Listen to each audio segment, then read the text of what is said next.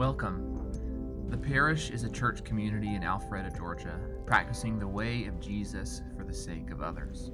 Talks like these are just one part of how we gather to be deeply reshaped by Jesus. So we invite you to join us any Sunday morning for a full church gathering. You can find more information or contact us by visiting our website at parishanglican.org.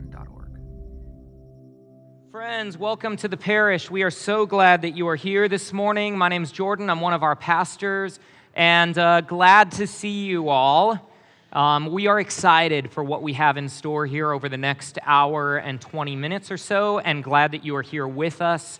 Um, if you're new, uh, we want to just say welcome. Uh, this morning's gathering is going to be a little bit different than our typical gathering. Um, we're going to do some things in different orders than we typically do them. We'll talk at some times that we normally sing, and we'll sing at some times we normally talk. But the reason we're doing that is because we want to walk experientially this morning through a pattern that is the pattern of the spiritual journey uh, it's really important that we're not just dealing cerebrally with our faith. We want to walk this out in our bodies, in our hearts, in our souls, in our experiences, and in our journeys. And so, what we're going to do is zoom way out. And we're going to sit with uh, this pattern that shows up. We can put different language around it, but the primary language we'll use today is that we are chosen and blessed, which is this idea of orientation and then we experience brokenness. We are broken, which is a time of disorientation. And finally, on the other side of that comes reorientation, something new, something reorienting, which gives us away. Something has changed in us so that we can be given for the life of the world. And this also mimics the pattern that is happening in three days that are special days on the Christian calendar. Uh, believe it or not, we're about to move into the season of Advent. Uh, I don't know how that happened, it was just summer. But Advent is coming up soon. But before that, we have these three days. Last week was All Saints' Day. All Saints' Day reminds us that we are chosen chosen by God. We have been blessed with a family name. We are the saints of God. But then there is All Souls Day, and we'll talk about that today, where we are broken by life and we remember those who we have lost. We remember that lament and heartache is part of this life, and that there is disillusionment and disorientation. We are not just saints, we are sojourners. And then finally, we remember Christ the King Sunday, which is coming up in two weeks, that we are then given to the world as people who have been born again. We have died in disorientation, yet in time we are raised again into a newness of life, into a kingdom of resurrection. And so today we'll follow that pattern through these three movements. Uh, and enter the paschal mystery in that way. So, to begin with, what we're going to do is enter into a call to worship. I want to invite you, as you're able, to stand with me. And as we do this call to worship, I'll say the parts that are in italics, you join me in the parts that are in bold, and we'll begin to use this as a way of opening up our hearts to all of this spiritual journey that God works in our lives through whatever season you may find yourself in today. Choose our lives like bread, God. Take us, select us, set us apart for a special purpose. Bless our lives like bread, God. Speak over us a word of grace, a word of gratitude to the Father as you lift us into his hands. Break our lives like bread, God. Crack through the crusts of our souls, dividing us that we may be whole, fractioning us that we might be food breaking our bodies that they might give birth. And finally, give our lives like bread, God. For the little we have is offered to you and multiplied through you for the life of the world. Amen. Amen. All right, feel free to be seated. We're going to do our first reading uh, from Genesis 11 and 12. This is the story of Terah. Terah had Abram, Nahor, and Haran, and Abram's wife was Sarah. Sarah was barren, she had no children. Terah took his son Abram, his grandson Lot, uh, Haran's son, and Sarah, his daughter in law, his son Abram's wife, and set out with them from Ur Chaldees to the land of Canaan. But when they got as far as Haran, they settled down there. The Lord said to Abram, Leave your land, your family, your father's household for the land that I will show you. I will make you a great nation and will bless you. I will make your name respected, and you will be a blessing. I will bless those who bless you. Those who curse you, I will curse. All the families of the earth will be blessed because of you. So Abram left just as the Lord told him and journeyed on by stages. The story of God and God's people. Thanks, Thanks be to God. Thanks be to God. Thank you, Keith. So, we're walking through those five acts of God's big story this entire fall and into the spring. And we've been sitting with those five acts of the drama that there is in the beginning creation. Genesis chapter 1 testifies to the creation of God at the beginning of God's story. And then we looked all the way to the end, recreation that will come in Revelation chapter 21 and 22. We've spent the last month or so in what we call Act 2 of the story. And in fact, Alan, if you can go to that last one for me uh, the story. Thank you. Well, we've been in Act 2, this idea of the falling self and sin. And we walked through Genesis chapters 3 through 11 as we explored how this force of sin is fracturing our world both internally and externally. It is uh, this thing that is breaking the love. It's, it's attempting to break the love. It's pushing against the love that God created the world in, the force of sin and death and the deep fracturing that comes through it. Already here, we see the story's pattern in play. It is the story of us, it is the story of the story, it is the story of our stories. Uh, there is orientation. Act one God has chosen, blessed, created there is disorientation. Act two, something enters the story that causes a profound disruption to what had otherwise been going smoothly. And if the pattern is true, we might expect that just around the corner comes reorientation. And so this morning we move from Act 2 to Act 3. There is something seismic that happens in Genesis chapter 12 where God begins and sets in motion a plan to redeem all things, a plan to stay with his creation project, a plan to get things back on track again. And so we'll enter into that promise. Where we left off, though, last week, we were standing underneath the Tower of Babel looking at this idea of the way sin is fracturing humanity systemically and in our own identities. And uh, we turn then from that one page of Genesis 11 over to Genesis 12, and then in one seemingly obscure paragraph that Keith just read, the midst of a lot of names that we stumble over, we get introduced to this guy, Abram. And on the other side of the serpent's lie comes the Creator's promise.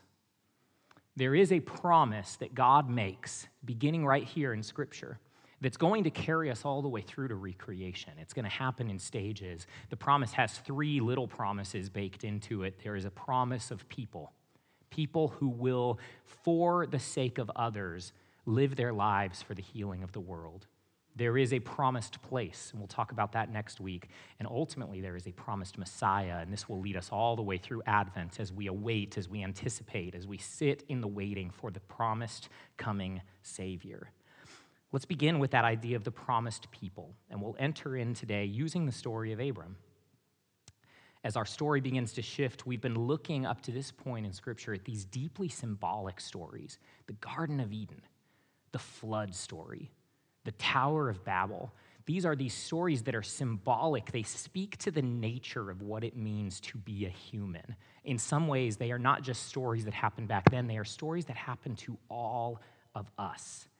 But now we move from these primordial, primitive, prehistoric, poetic stories, and suddenly Genesis 12 zooms us way, way, way in. We go from the wide canvas of the whole cosmos into this little corner of southern Iraq. And there we meet Abram. Abram lives in Ur of Chaldees.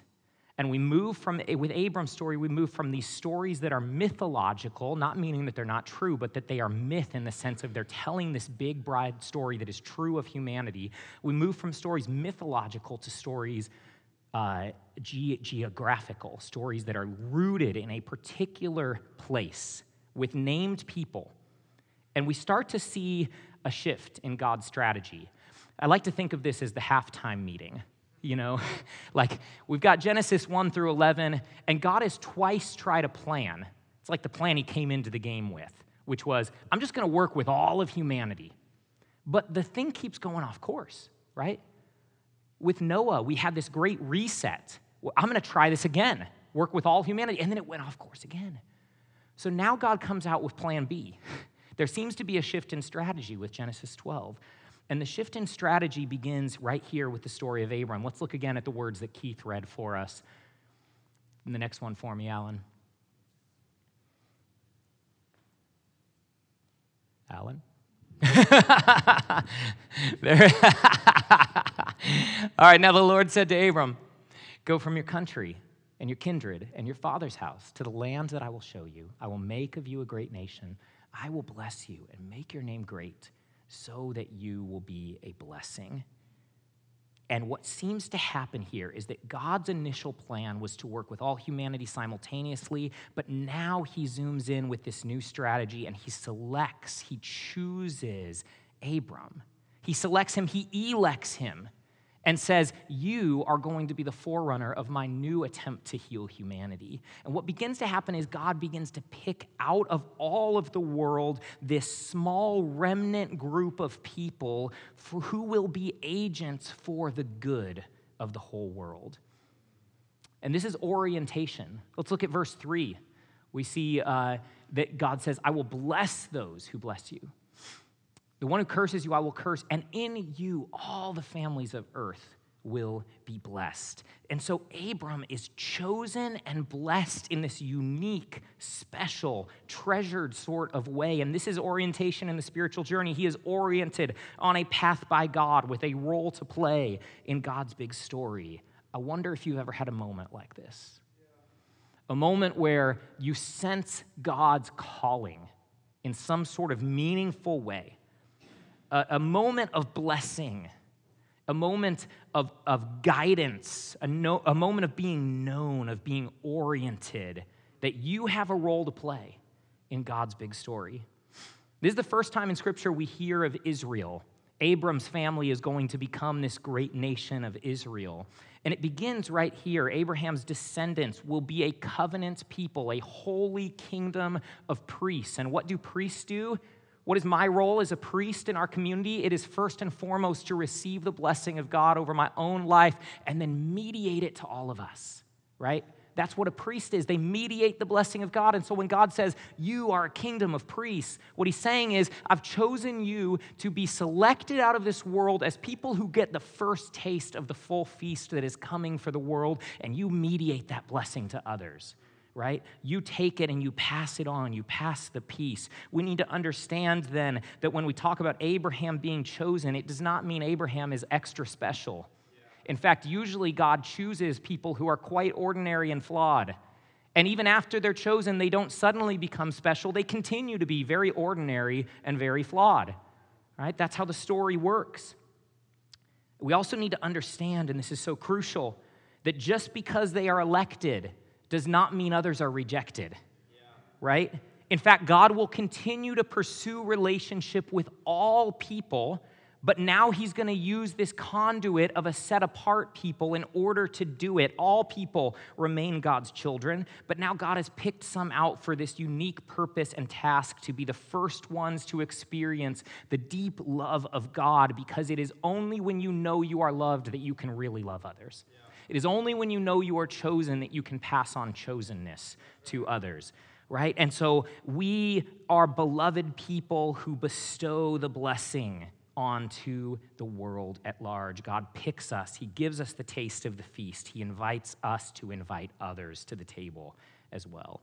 And so, this is how God's gonna work to turn around that great force of sin we've been talking about selecting a group of people to be the first ones who are changed that they might bring change, who are blessed that they might be a blessing.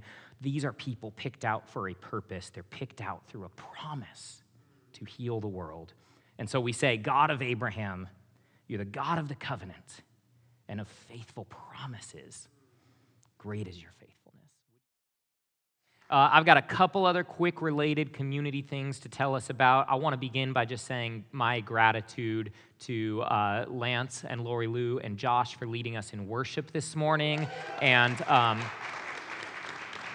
Thomas and Alan. Alan, who we're giving an awful hard time in this service already. I tell you, that's the hardest job in church is doing ProPresenter. Um, no, we had things shifting and moving on the service order at 6 a.m. this morning, and they have just been rolling with changes, and, and I'm just really, really grateful. And I also want to say I'm grateful for our family ministry team, the work that is happening uh, through Sarah's leadership. Uh, we had a meeting this last week where I just heard the intentionality, the hours and hours of energy and thoughtfulness that is going toward keeping our preschoolers through high schoolers moving at the same space in this story, in this spiritual journey, through practice, through prayer. I mean, there is great intentionality being given to form uh, our children in the way of Jesus, and I'm just so thankful for the work that you're doing there. Uh, I also want to tell you if you're not on our email list, then shame on you, right? No, that what, what three words you should never hear at church? I'm sorry, I don't shame you.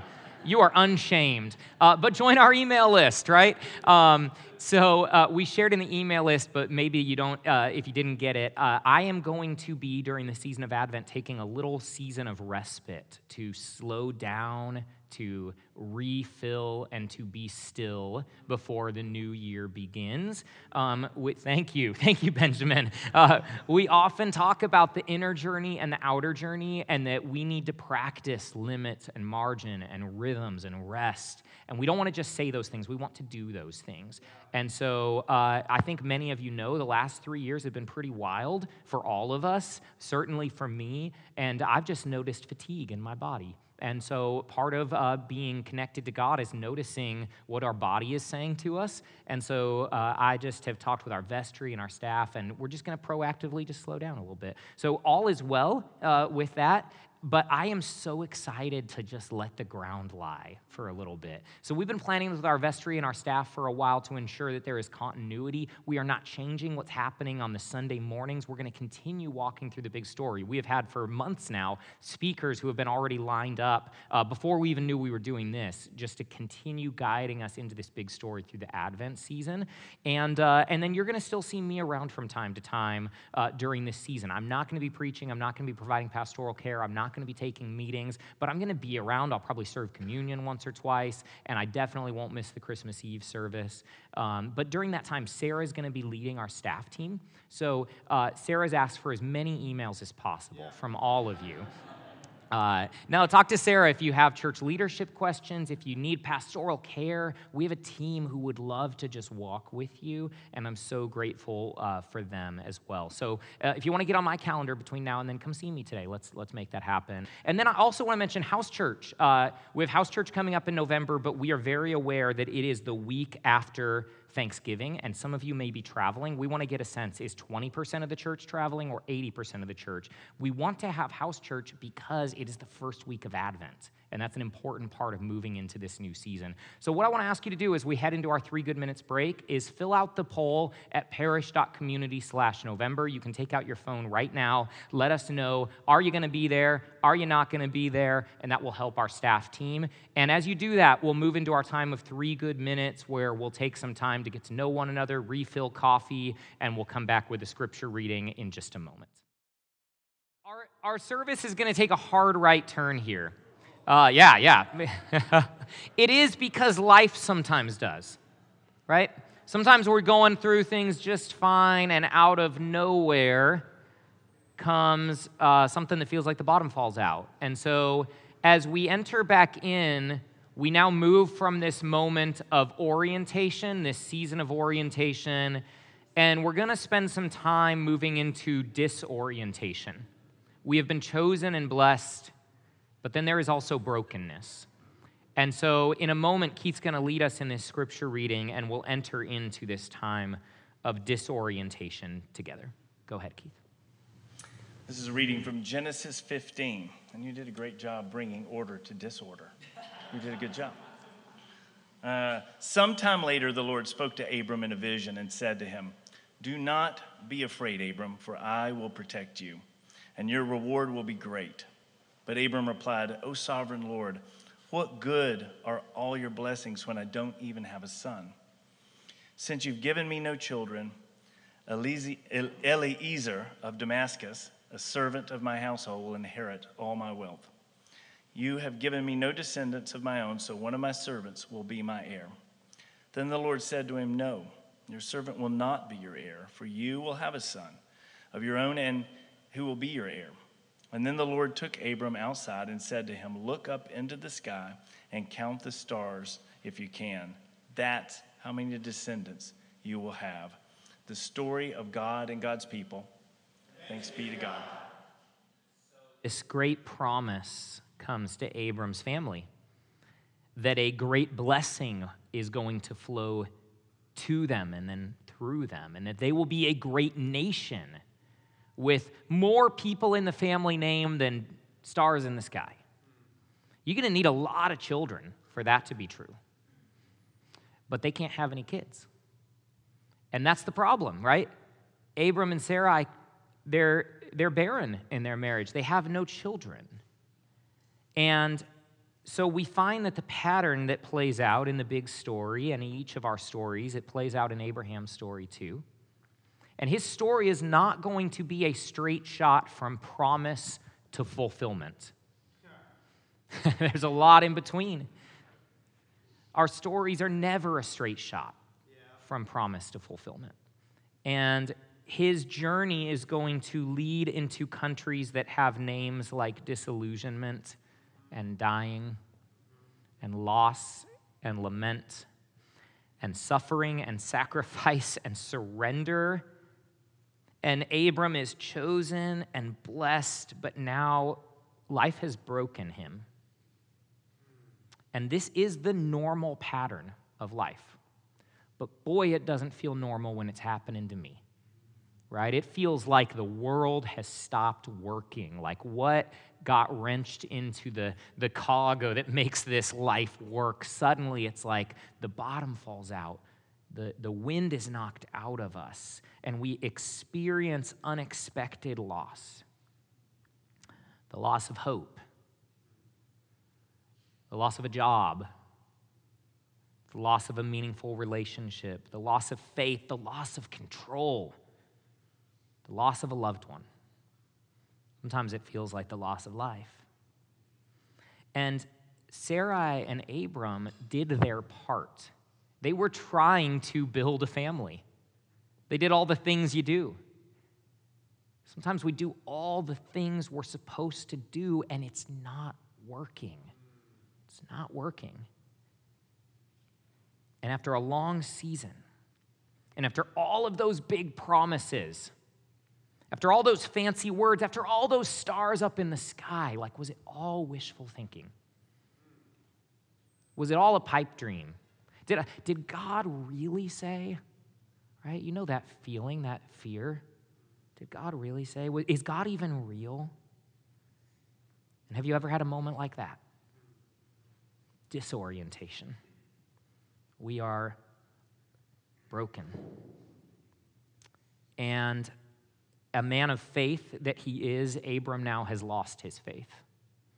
Man of belief that he is, Abram is now bewildered.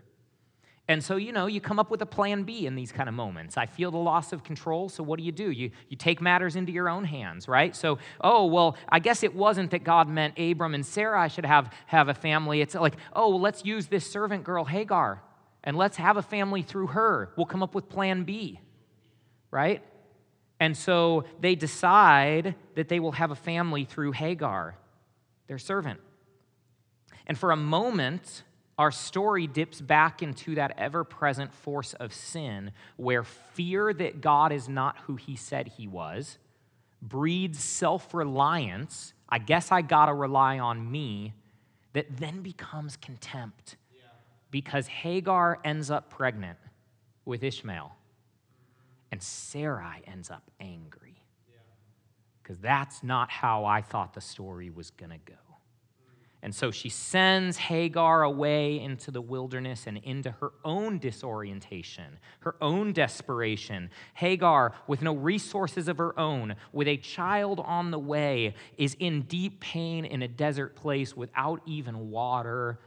And there God meets her in her disorientation and provides water in a wasteland.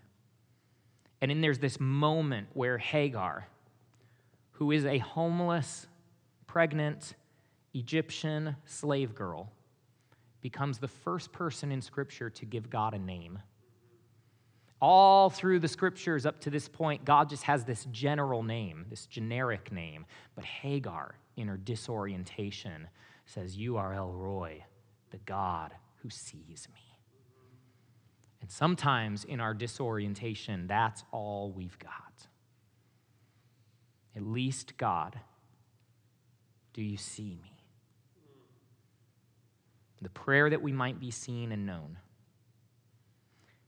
We're going to take a few minutes now and enter into a prayer like that for our own seasons of disorientation. And so we'll move out of cerebral and into formational. We'll move out of our heads and into our hearts and into our own lives. It's important we do that so it doesn't just remain information, but become something where we are actually formed and changed. And we'll do this through the lens of All Souls Day, which is a part of the church calendar where we lament the great losses of our life. But really, All Souls Day is just a doorway here where we begin to plumb the depths of what is disoriented and disillusioned inside of us, and we begin looking for God there. Megan, would you come up and lead us through this prayer practice?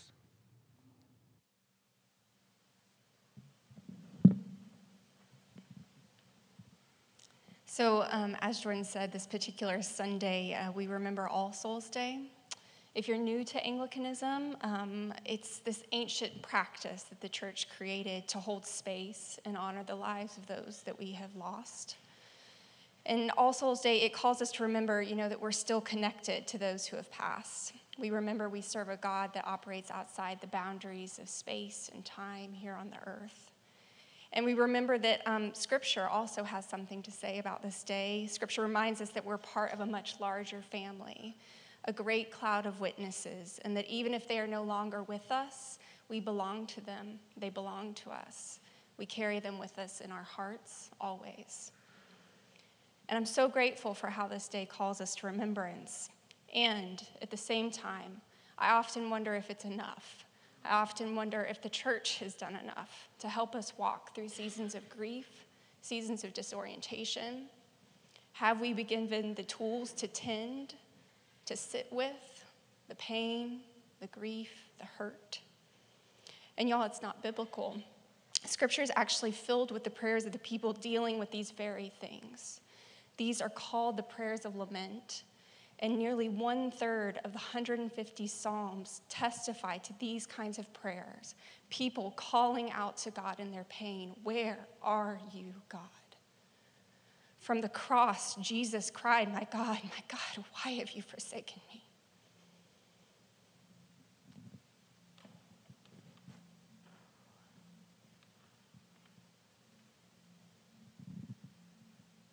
The blowing out of this candle represents symbolically what seasons of grief and disorientation that can feel like within us.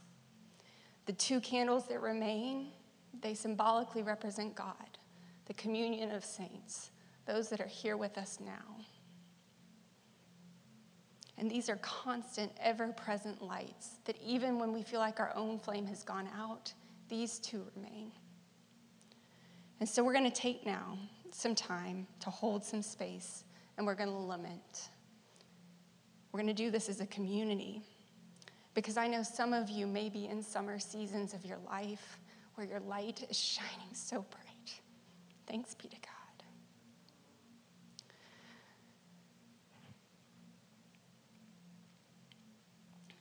But I know there are others where it's just really dark. And so, what we want you to know is you're not alone. We're with you, this community. We bear one another's burdens.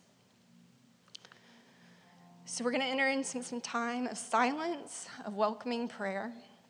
A welcoming prayer, it's this beautiful prayer. It's a type of prayer that does not sanitize, it does not hold back, it doesn't edit. And we trust that we can welcome God in these places, very dark places. Y'all, because what would it look like if we began to welcome God? into our rage, into the hell that can live within us some seasons. What if we welcome him into our doubts, into our despair, into the seasons where we cannot delight? I invite you to just begin to notice what's going on within you. Do you know? Can you feel it? Can you hear what God might be wanting to say to you today? And can you trust that no matter what comes, y'all, it's okay. Welcome it. You are held. We are holding one another.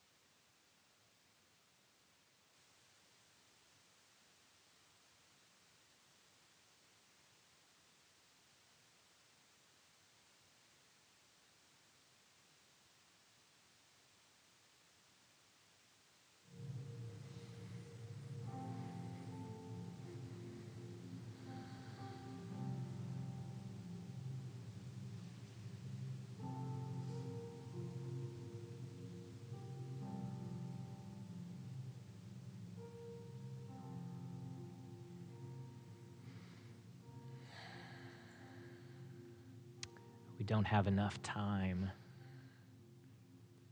to fully tend to what is probably stirring in some. But my prayer would be that this begins to be a path that you can continue to follow with God.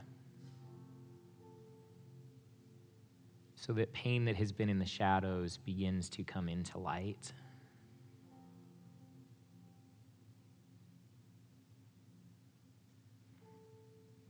And that in the lament, you might meet the God who sees you. As we bring this time to a close, let's pray the prayer that Jesus taught us. Our Father who art in heaven, hallowed be thy name.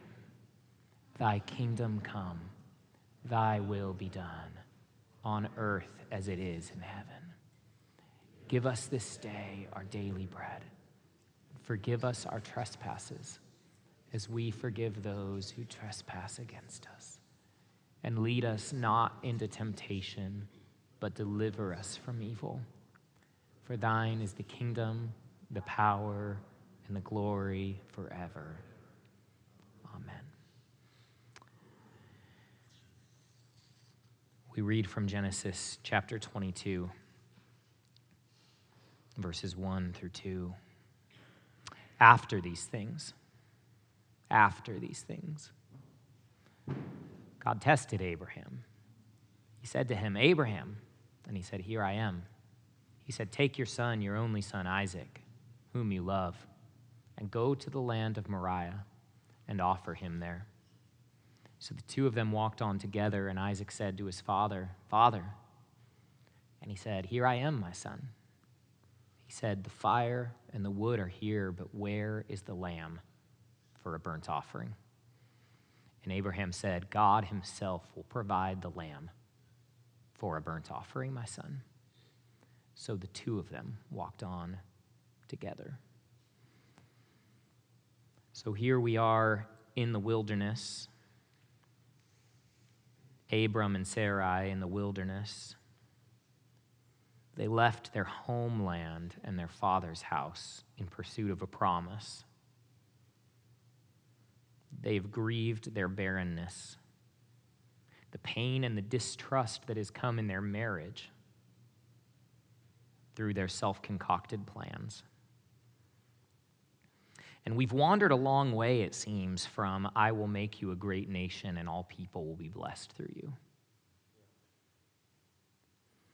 And Ishmael is born to Hagar, but Abram and Sarai's disorientation continues for another 14 years. It's a long season of darkness.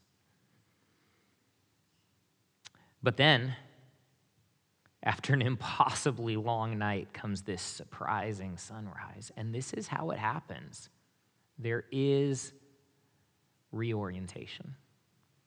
It does come. It comes sometimes after it feels like a death because it's kind of like resurrection. And so we have been chosen and blessed, and we have been broken. But now, through that breaking, something has changed in us that our life can now be given away in a way it couldn't have been before for the life of the world, for food for a hungry world. Ishmael's born to Hagar. They, their disorientation continues. They finally have this son. And now God wants them to sacrifice the son too? Right? Like, is this just a story of cruelty? Um, is this just too much, right? But on Mount Moriah, the season suddenly changes. Let's, let's read it in 22, verse 13. Abraham looked up, and he saw a ram caught in the thicket by its horns. Abraham went and took the ram and offered it up as a burnt offering instead of his son. So Abraham called that place, The Lord will provide, as it is said to this day, on the mount of the Lord it shall be provided. There is a day where our journeys take us to the mount of the Lord, where some sort of provision meets us in the midst of disorientation. And we are brought into a new day, a new season. And we read in, in chapter 12, verse 9, that Abraham had to do the spiritual journey by stages. And so, is it any wonder that he is called the father of faith, the father of me and you? Because we have to do ours by stages as well, right? Father Abraham has many sons and daughters, and I am one of them, and so, of you, so are you. So let's not be surprised when our story looks like this orientation, disorientation, and in time, reorientation into a new vocation, a new life, a new purpose. And the promise of a healing people, healed so that they might heal begins with Abraham and it births this great nation of Israel. But Israel is not even the ultimate fulfillment of the promised people, it is just a symbol and a shadow of what will become the church. God is choosing people. We join the large family whose God is the God of Abraham and Isaac and Jacob and all the saints besides. And we join into this reality where, as Rohr says, God is always choosing people. First impressions aside, God is not primarily choosing them for a role or a task, although it may appear that way. God is really choosing them to be an image God in this world. God needs images. God needs people willing to be, to be willing instruments, willing to be broken. Actually, even willing to be blessed and chosen, because there's a choice there too and then willing to be broken, and then willing to be given. And against the backdrop of barrenness and brokenness, this huge family is given to Father Abraham. And on the other side of the fall, what happens in our big story, Genesis 12, God starts to woo humanity back into relationship again. Life with God is still possible. And the remainder of Genesis follows this one family. And next week, we're going to start with Exodus chapter 1. So we got a little makeup work to do. So in the next two minutes, I'm going to finish the story of Genesis. That after this big story, this long obedience, Abraham's son Isaac meets Rebekah. And Rebekah and Isaac have Esau and Jacob. They are born, there is a birthright, there is a blessing, there is a dream at Bethel, there is a wrestling match at Peniel. At daybreak, a new name is given Israel. God names his people Israel, which means those who wrestle with God. There's Rachel. But wait, no, that turns out to be Leah. then there's Rachel. And the family grows, and there are 12 sons, and there are 12 tribes, and young Joseph has a dream. He's betrayed by his brothers, he's sold into slavery, just as his father Jacob betrayed his uncle Esau. But as it did with the generation before, there's going to be healing, forgiveness, and redemption in Joseph's story. And just when the food is starting to run out for this promised people, through forgiveness and redemption, they are brought, starving Israel is brought into the shelter of prosperous Egypt. Jacob, near the end of his life and still wounded at his hip, he leans over his staff and he does for his grandchildren what his father could not do for him. He blesses all the kids. And he speaks a word of blessing and he charges them with the stewardship of the promised people. God's promise will live on to the next generation and the next generation. And 400 years later, we'll pick up the story next week. the promise continues. And the promise is this from Deuteronomy You are a people set apart as holy to God, your God. Your God chose you, even us, out of all the people on earth for himself as a cherished personal treasure.